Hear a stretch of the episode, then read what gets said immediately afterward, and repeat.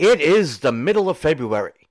It is six weeks in, maybe, into this wild year of 2022.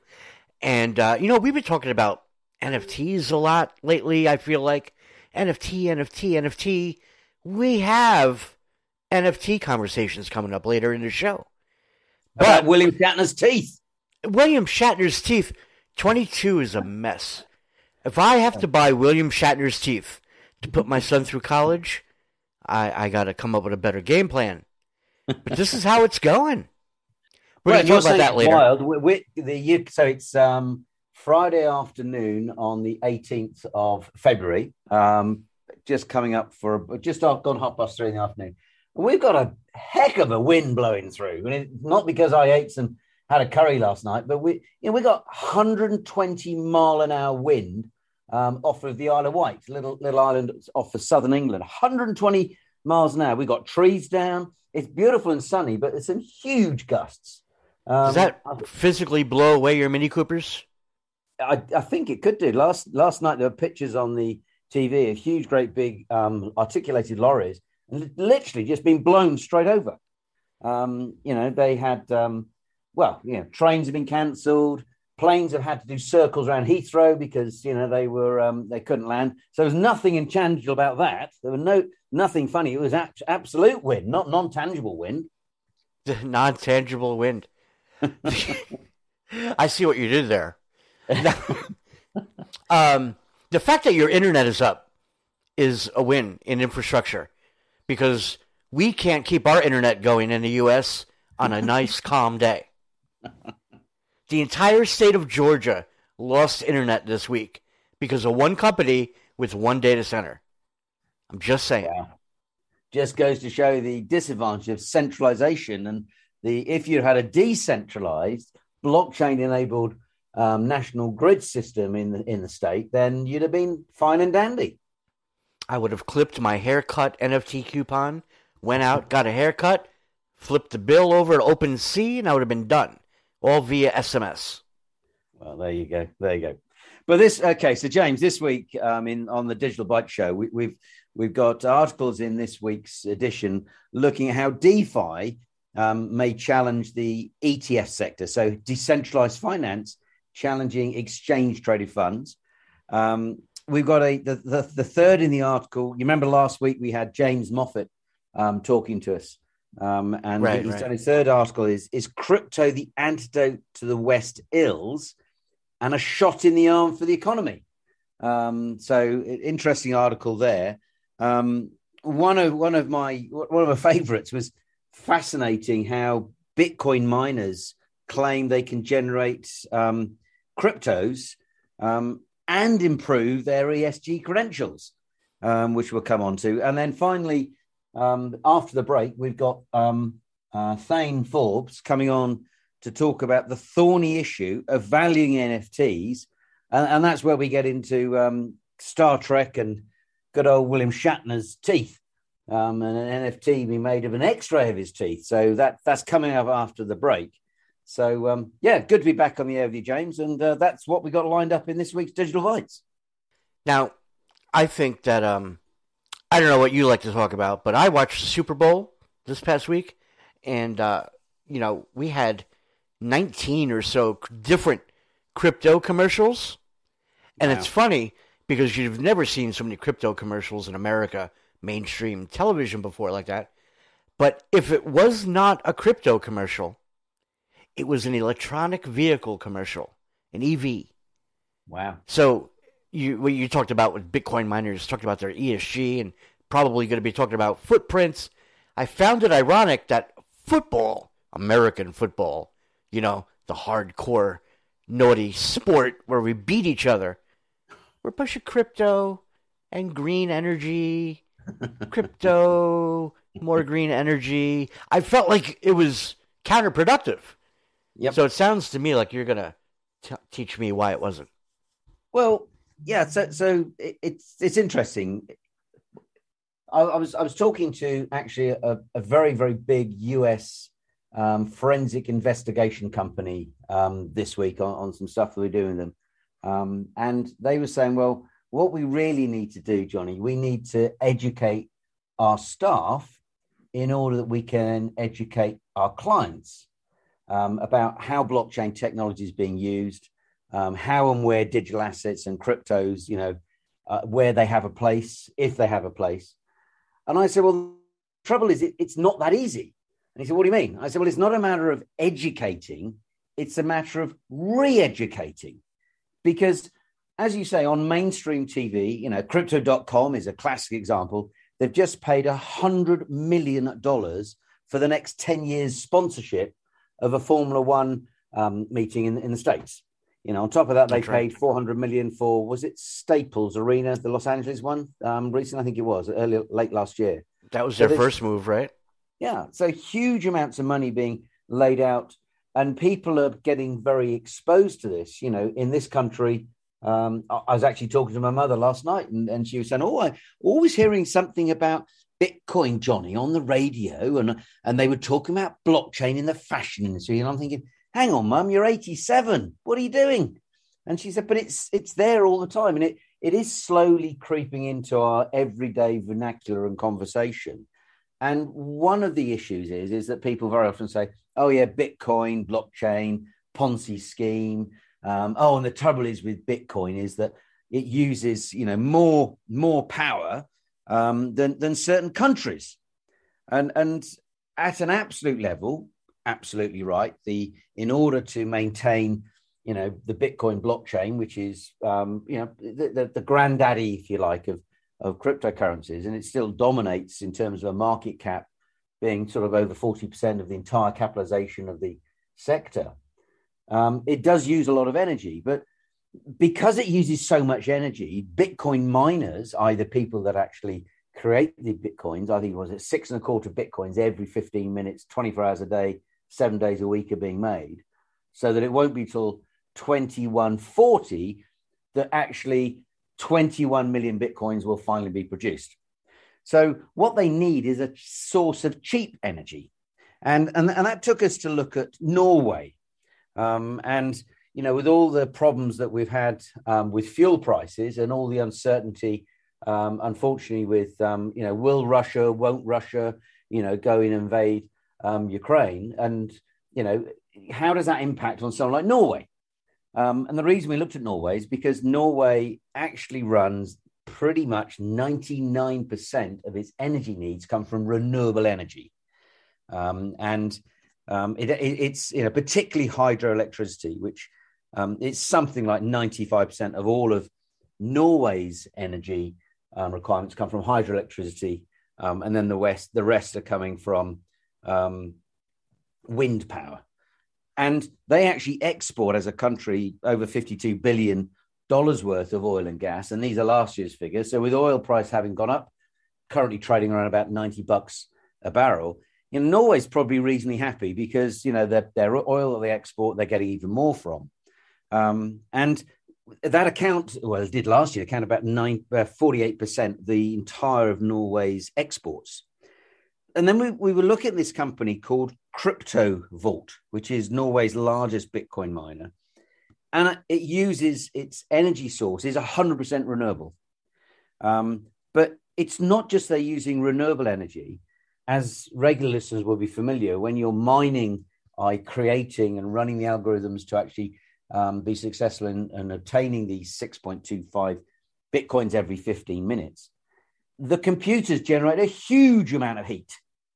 And, and they have been locating these mining operations in very cold places like sort of um, like Norway or like um, uh, Iceland, because that way you need less air conditioning because you just open up the windows. Whereas um, otherwise, you could have air conditioning to actually keep the rigs cool.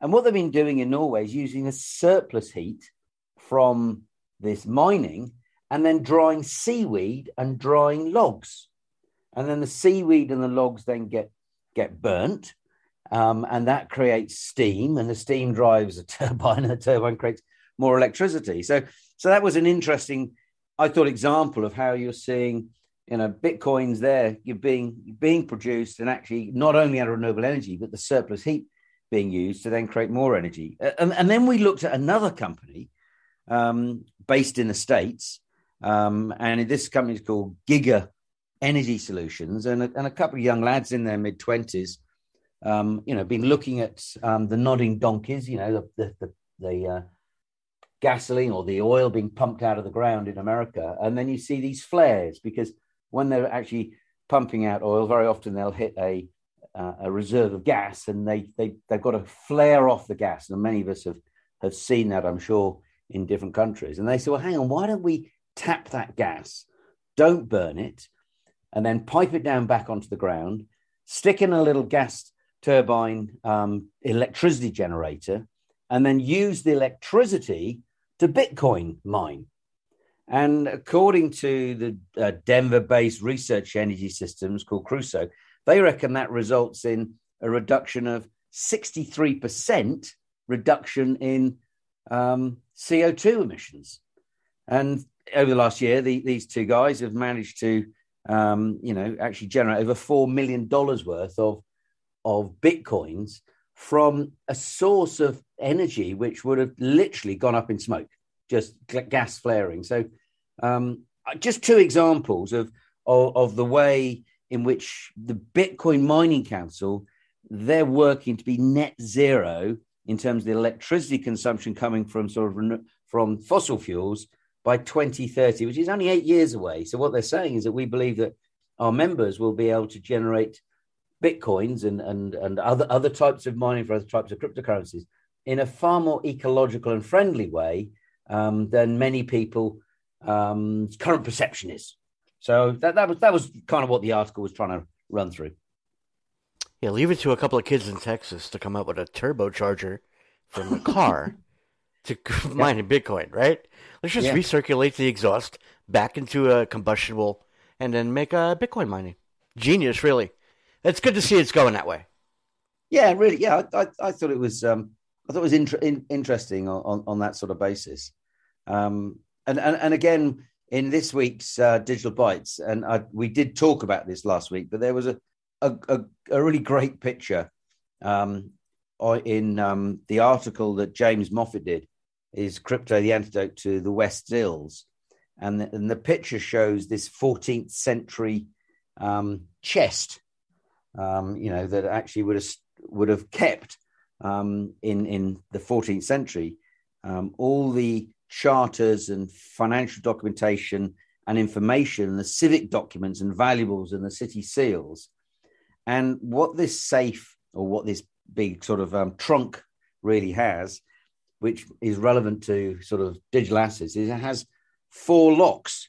So they have, um, sorry, six locks. And each one of those locks had a separate key, and they were held by individual key holders, which in today's digital terms, that's really a multi sig wallet.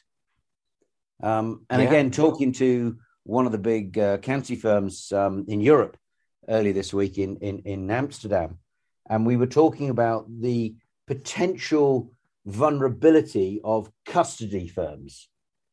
Because at the moment, in the banking and the asset management industry, in order to protect your assets, the fund manager or the bank typically hands the assets over to a third party to make sure that the you know the assets are held you know arm's length so to speak but if we have multi-sig accounts then rather than you handing your assets to you know someone like bnp or northern trust or hsbc you know these these big custody companies rather than them one person why couldn't you have a situation where the custody is held on a multi-sig basis? I there's four or five people um, that actually uh, have to basically agree, or a majority of three out of five have to agree to unlock the asset and pass it when, I don't know, Goldman sells um, Tesla shares to, um, I don't know, Fidelity, for example. So at the moment, rather than the BNP or I don't know, Northern Trust or State Street actually transferring those assets from one place to another,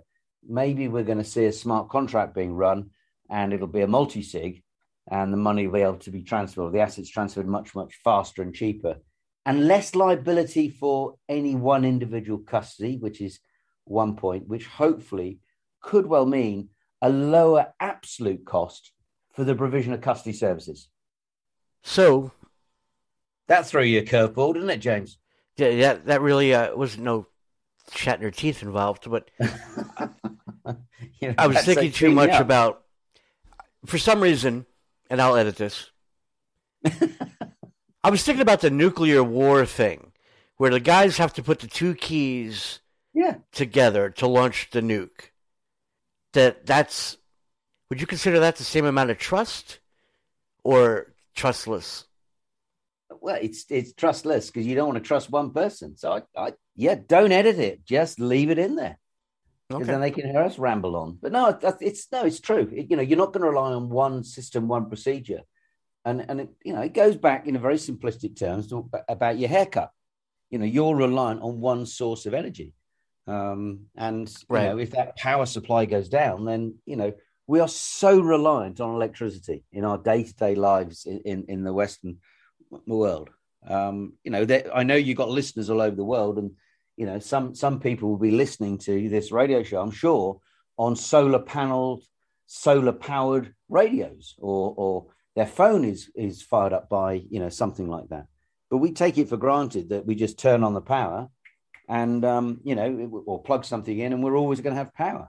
And and that's got to be one of the big disadvantages of us increasingly becoming digitized because our reliance on power and energy and electricity is just increasing more and more and more. And, and it goes back to your electric car thing. If if we're all online and if we're all in electric vehicles, well, what happens vis-a-vis, you know, the power needs that we need? It's it's it's a big issue, big issue.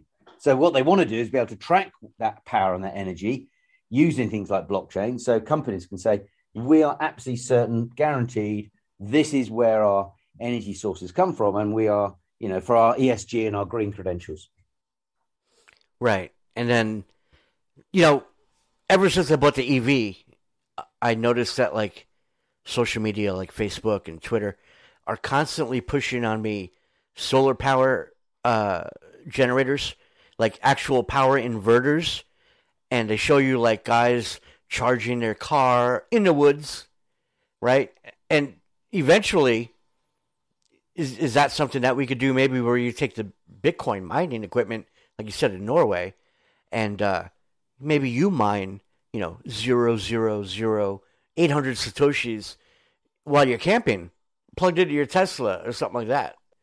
Yeah, well, you know, uh, it's we're certainly we're seeing we're seeing the efficiency of, um, of of mining rigs getting better and better. We're seeing the efficiency of solar panels getting better and better. So the so we're using less energy but creating more of it. And we're not Um, putting trust into the utility company in in that particular case. Yeah. So the green energy is also kind of becoming trustless, Yes, the Yeah. way you're putting it. Yeah, no, it is very, very, very much so. And but but but it's interesting. This just just going back to this whole energy thing. Um, w- one of the things that um, again regular readers will be familiar with this. We we um, we're interested in looking at the sort of the macroeconomic um, situation. I what's happening with money supply, interest rates, inflation, but we also look at the prices of not just commodities, but the price of moving commodities around the world. And um, we look at something called the Baltic Exchange, which um, based here in the UK, but it, it tracks the cost of moving containers and bits and pieces around. And, and one of the statistics that they show um, or track is the cost of um, European carbon credits. And we've seen almost a 200% price increase in carbon credits. And the reason for that is that because oil and gas prices have gone up so much, it's now cheaper to actually start burning more coal in Europe. And because they're burning coal, part of the you know EU rules and regulations is that yeah, you can burn coal, but you've got to then buy carbon credits to offset your carbon footprint. So there's been lots of lots of power generators going out and buying these carbon credits, which has forced the price up of carbon credits by nearly 200%. So, Yeah, it seems again, going counterproductive back to that power and electricity thing, we're, we're very, very reliant on it. Yeah, and there's almost a counterproductivity there that that could be a whole show probably. Because you also brought about in the other article about Wyoming recognizing DAOs, you know, with the LLCs, yeah. and I just I'm going to say, let's talk getting more close to your one, that. Say that again. You're getting close to your one. I know you've been doing a lot of work on a DAO um, for for the radio station. The Cyber FM, DAO, the DL Pro DAO, yeah. uh, is up and running, but we did make an immediate decision uh, to further enhance that with going to Wyoming. So I think we should discuss these links that are very valuable in this week's letter.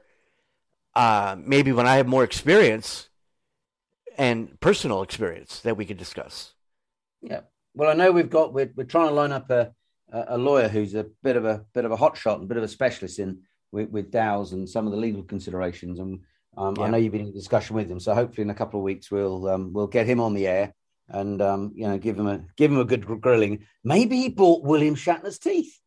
Maybe he's that guy that bought them. If not, I'll have to use William Shatner's teeth to motivate him to come work for us more. what to bite into digital bites? I've got William Shatner's teeth.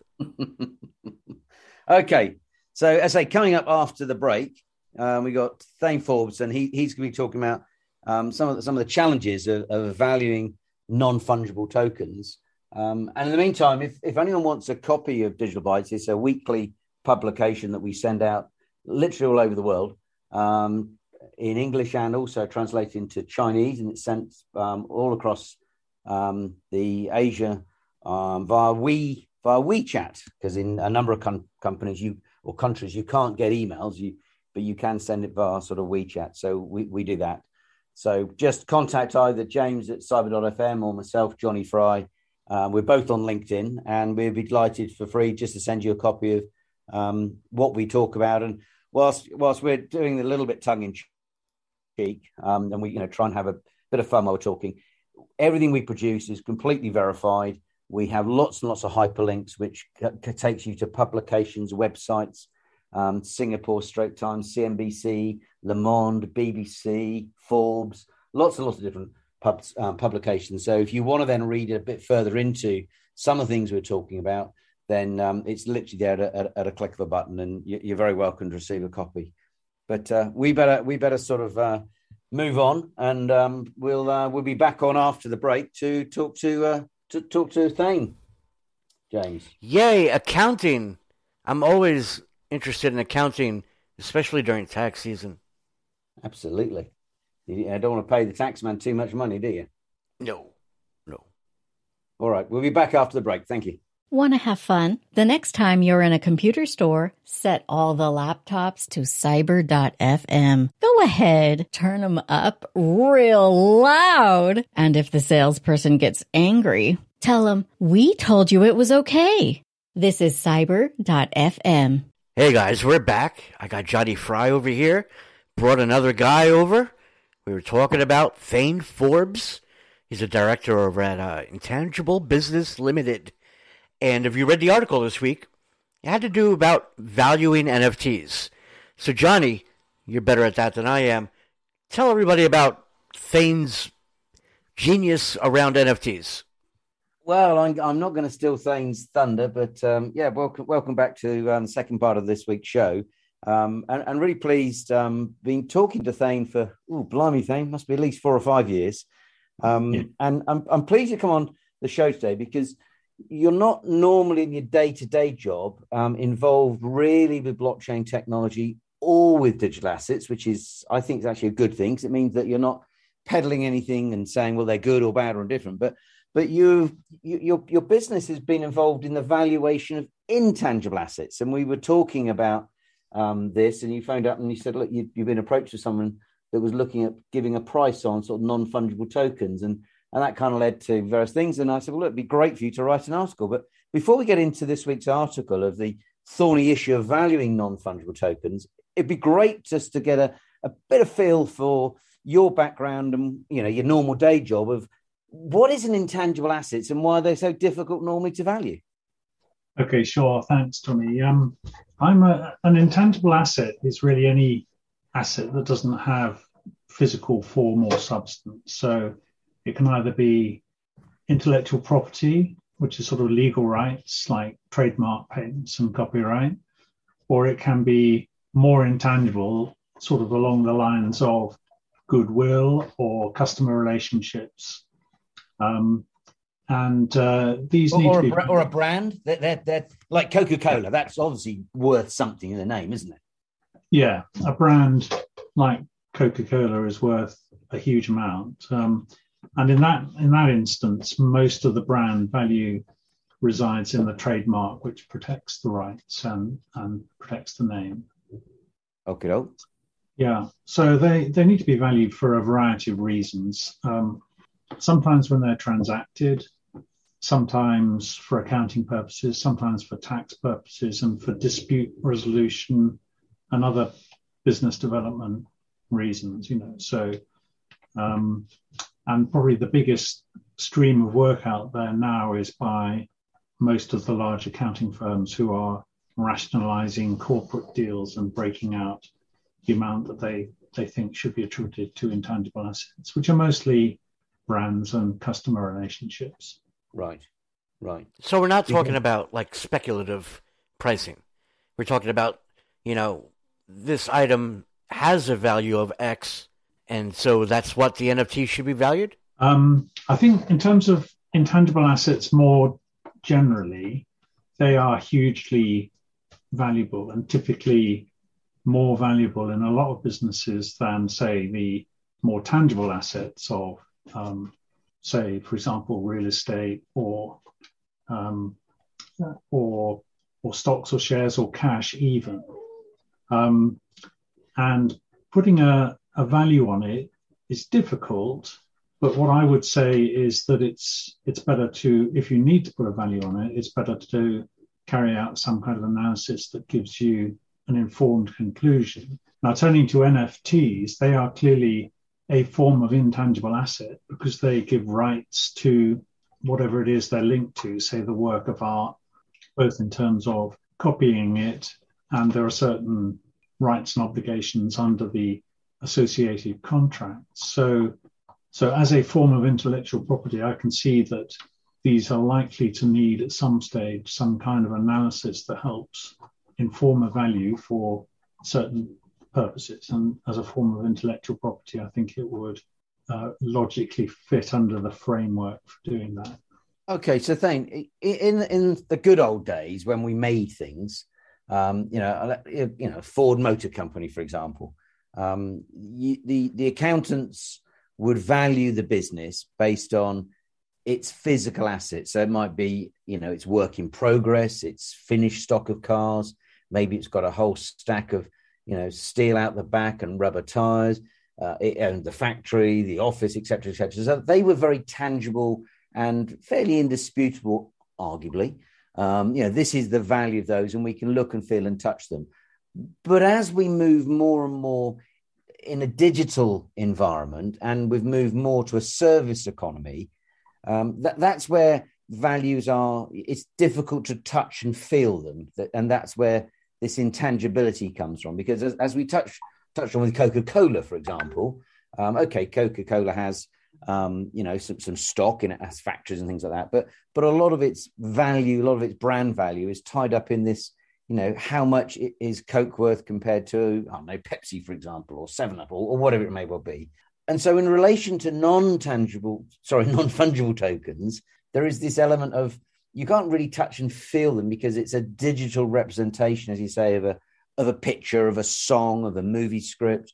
Um, you know, it, it's giving you rights, but how do you therefore value that? Because we've got some non-fungible tokens which are valued for, you know, maybe 10 or 20 pounds, dollars, yen, Swiss franc, and some are valued at hundreds of thousands. How does that work then? Well, I think um, if you try and put some kind of valuation framework around it, that might help you assess a value. It's not necessarily going to determine it, but the typical ways of looking at value of any asset, in fact, is to look at the future cash flows that the asset would generate. That's one way of looking at it. Another way of, it, of looking at it is to to compare it with other assets to to make some kind of comparison. Um, and those are the two main ways in which you might carry out analysis of an NFT, it's not going to tell you whether it's hundred dollars or you know two million. Hundred thousand. yeah, that's right. I mean, because they they are assets that fluctuate pretty substantially. But um, if there is a need for a discussion about what is driving the uh, the value of the asset, this or the NFT, this would put a framework around, around it and would enable some kind of discussion to be had as to where its value might reside or how much that might be or what drives it. Okay, so so obviously non-fungible tokens, it's a relatively new asset class. So presumably, as you know, if we were to fast forward, say in five years' time, um, there'll been many tens of thousands of non-fungible tokens that will have been issued, um, and and indeed, we're already seeing the the sale of second-hand non-fungible tokens. I I bought one originally from the artist, and then you come along and buy it off of me. So your your one is called a secondary sale. As we start building up if you like, a track record, a database, then it gives us more information to be able to have a better feeling or assessment for what a non-fungible token be worth because there's, there's lots of other examples of what's happening in the market. It is, it, it, would that be true? Yeah, that would be the the second method, which is saying, okay, we've got this NFT here. What other transactions in NFTs can we compare it with? Um, and it might even be the same NFT prior transactions in that. You'll have problems making that comparison because NFTs are each unique, so you'll never find one which is the same. And you may find difficulty in finding out data on transaction values, but um, I think once you get used to looking for these sorts of things, something would it would be possible to find. And you can still go back and say, okay, what cash flows is an NFT likely to to generate to its owner, which is quite a good sort of back to basics principle of valuation.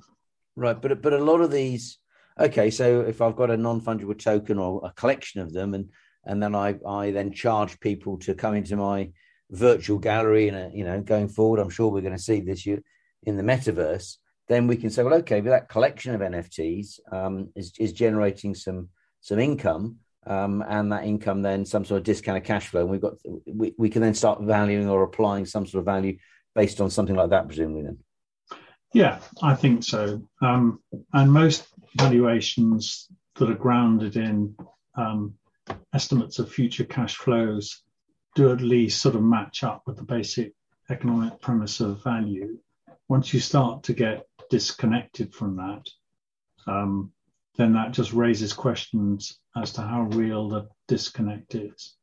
Right.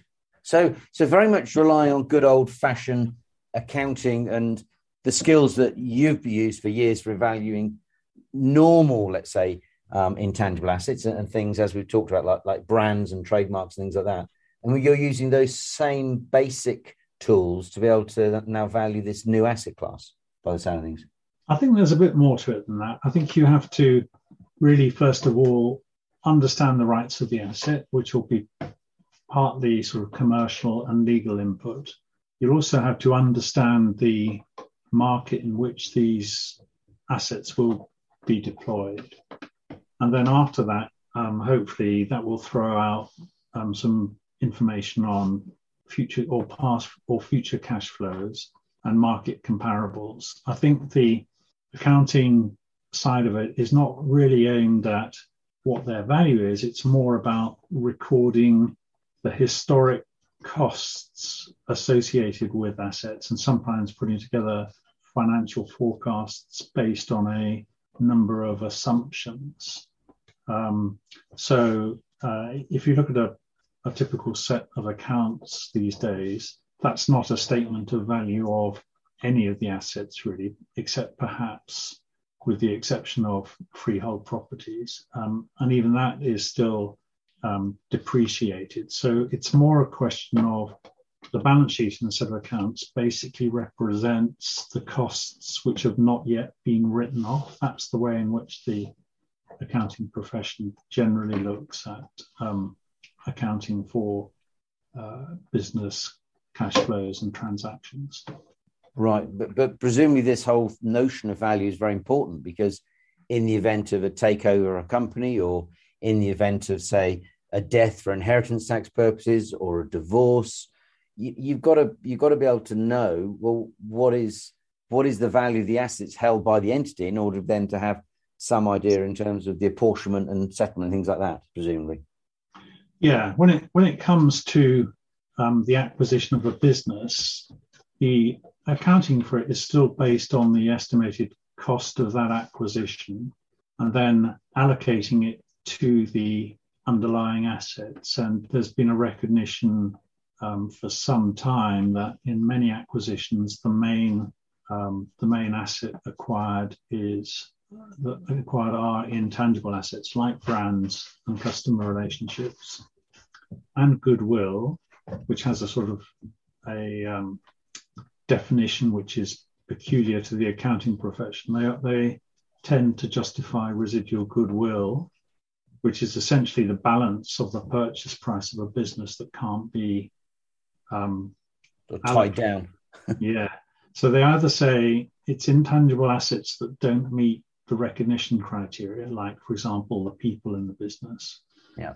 Or it's essentially an overpayment, which is um, represented, well, arguably an overpayment, which is represented by synergies they expect to make on acquisition. So, so yes, there is a certain amount of allocation of value on the acquisition of a business, some of which ends up in intangible assets.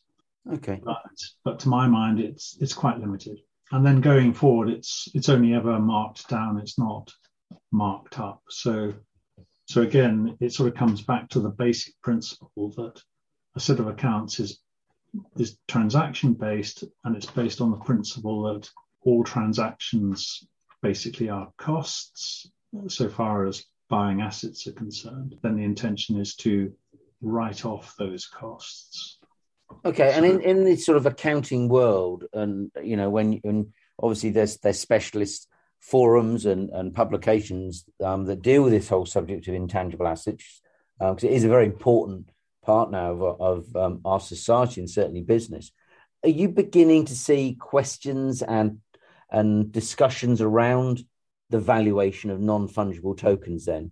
Um, is that something that you're beginning to see common and people discussing and trying to, um, you know, like like this, come to come to some sort of terms and consensus with their valuations? Then, yeah, I think NFTs are becoming um, quite topical at the moment, and I've certainly been asked questions by people about how would you go about valuing them, and um, having sort of uh, my my answer to that is that that I would put a framework around it, which is the same as I would with any intangible asset, or indeed any tangible asset as well, going back to fundamental accounting, sorry, valuation principles. And, and there is a body called the International Valuation Standards Council that is oh. promulgating valuation standards rather than accounting standards with right. a view to making them more rigorous and more consistent. Got it. so, so that that has really taken over as the main source for valuation standards. A bit like the Red Book for the um, Royal Institution of Chartered Surveyors here in the in the UK. Right. Okay. Well, James, are you any the wiser how to value your your growing NFT collection, or is it all as clear as mud for you? Well, the way I see it, I figure um, William Shatner, you guys talked about in the article, you know, his teeth, the x ray of his teeth sold for like X amount, whatever it was. And I fully anticipate William Shatner outliving Betty White, right? So let's say 30 years from now, William Shatner finally goes up to the great trek in the sky, right? Yep. Do we assume that the future resale value of his teeth in the NFT format will be worth more to the fans of Star Trek as opposed to now, in which case the future cash flow is valued at uh, uh, an algorithm like X? Do I put that in my books that way? Um, yeah, that's a really tricky question to answer looking that far ahead. But I suppose the first question is is why would you be valuing that asset? I assume it you're talking about it because you're looking at the estate that he's left behind and wanting to value it. And you may want to value it for different reasons. One for inheritance tax, or another reason might be simply um, for allocation to different beneficiaries. Um, but either way, in 30 years' time, so far as his teeth are concerned, mm. you should have a history of past transactions, which I think is always something that people tend to ground themselves more in when it comes to valuation. It's more uh, concrete.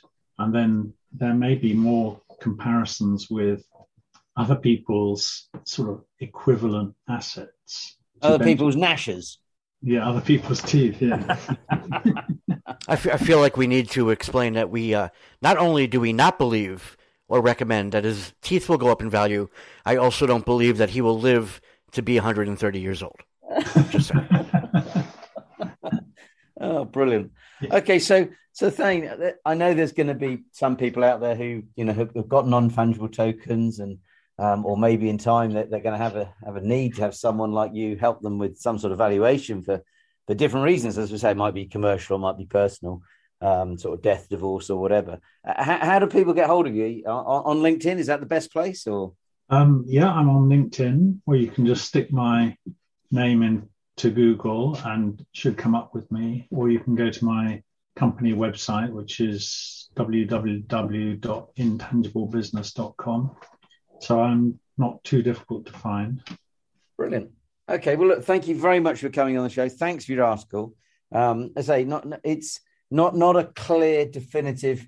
You know, it's very difficult with intangible assets say it is definitely worth X because you know that it by its very nature is intangible. So, um, hence the sort of need for sort of specialist skills from a, from a company like yourself. But so yeah, th- thank you very much. But but James, that's that's a, that's another show, another another episode over for this week.